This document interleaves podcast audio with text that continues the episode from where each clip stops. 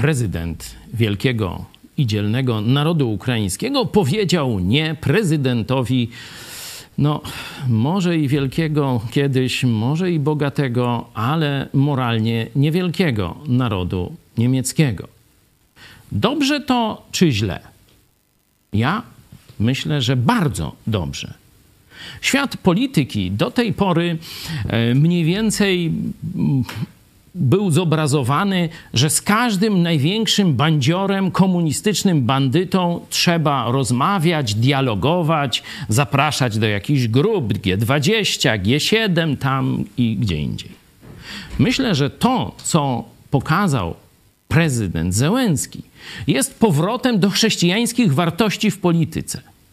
Owszem, polityka to rozmawianie z różnymi ludźmi, często z takimi, którzy się nam nie podobają.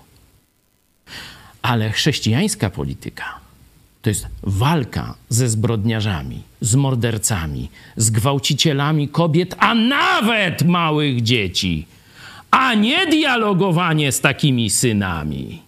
To jest etos chrześcijański. Zawsze chrześcijański rycerz obrazował, uosabiał ten etos.